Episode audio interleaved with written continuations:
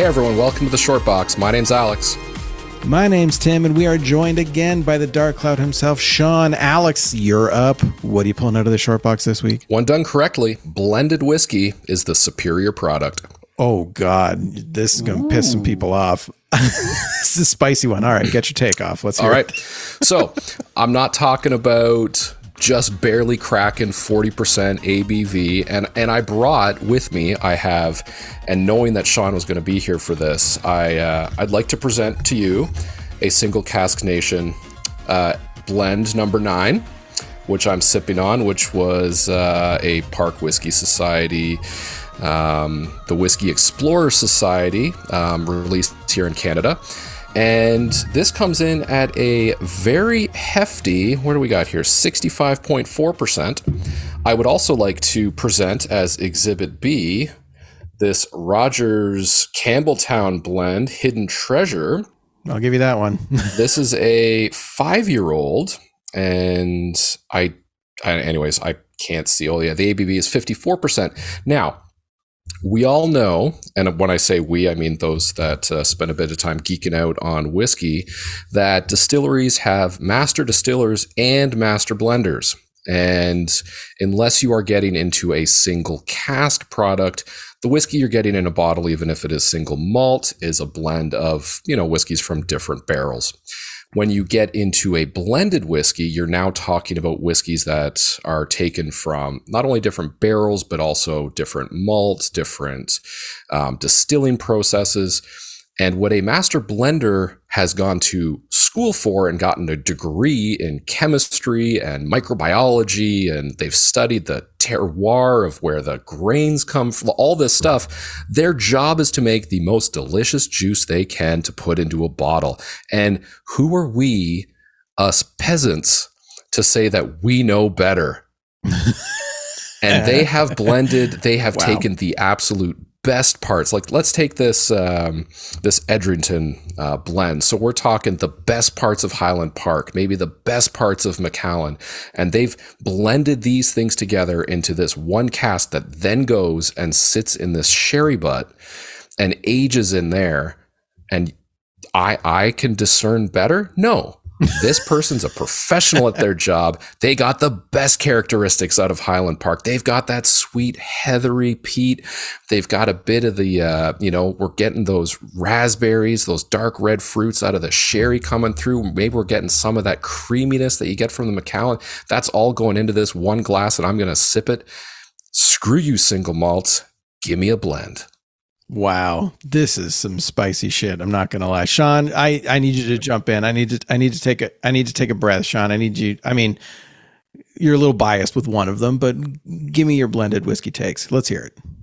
honestly like that nails it um like you said you know a single malt a single malt that's not coming from a single cask is a blend and some of the bigger companies with huge stocks like they are sipping whiskeys out of the cask daily just to keep an eye on them um you know edrington the, there's been edrington blends uh naked grouse now naked malt that's an edrington blend you have the old Perth series from b- Mm. before the 22, 23s, and 24s. The 23 and 24 are that same blend that's in that nine year.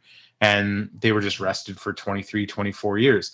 Now, the components might have different ratios, but the, the old Perth 23 Edrington blend is one of my f- top five whiskeys of all time.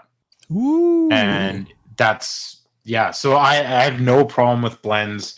Um some of my favorite whiskeys period are blends.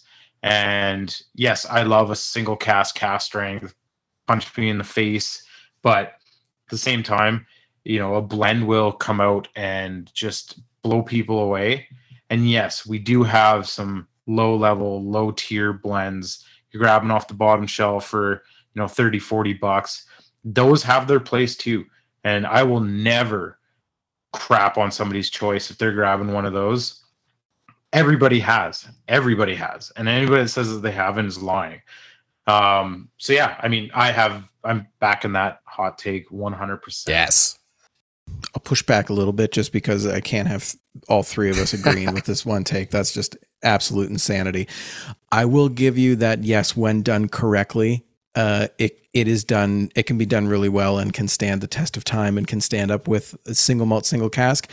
Um, but I'll be the contrarian here and just say that there hasn't been a blend that has hit me as hard as the best single casks out there. Um, that being said, I just recently uh, did a review on our site of the legendary Silky, which is a blend, and it was incredible. It was it was really really good.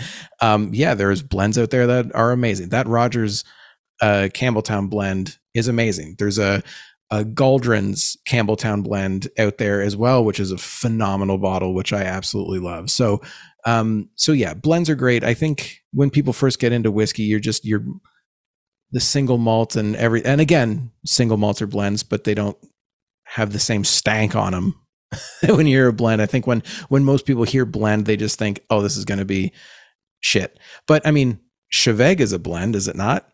And that's like a $30 peated whiskey that is an amazing budget. I tell everybody if you like peaty whiskeys and you don't want to spend the money for a Laphroaig or a Caol Ila because they're harder to find in Ontario, like go grab that Té Bheag. It's you know under fifty dollars and it slaps pretty hard. So um, I'm going to be contrarian, but at the same point, your hot take isn't as spicy as I originally thought it was. You know, the number one selling Scotch whiskey in Scotland, where it's made, is Famous Grouse. So they're drinking blends, and for the most part, that's what the locals drink. So, you know, anywhere, anytime I travel anywhere, I try and do a little bit of localized flavors, whether it's food or drink or whatever. And so when you hear that, like obviously a blend is going to hold up. And Famous Grouse here for the normal Famous Grouse is not expensive at all. And it's, it kind of encompasses everything that all the Scotch regions have. It has a little bit of smoke on it, you know, some of that sherry casking, but yeah, it's just it, it's interesting when they drink blends more than anything. Yeah. All right, Alex, bring us home, buddy. What do you want to close with? I was going to say the stank on the blend started for us way back when we watched Swingers for the first time, and Mikey said, "I'll take a Scotch of the rocks as long as it's not a blend, mm. a Glen. Any Glen will do." So that was that's where it started for us with uh, pouring a little bit of that stink on the blends. But hey, not here. All right, so for Tim, for the Dark Cloud, I'm Alex. We're the Whiskey Geeks. Thanks for joining us. And remember, Scotch and stories, they belong together. Cheers, guys. You're so money, baby.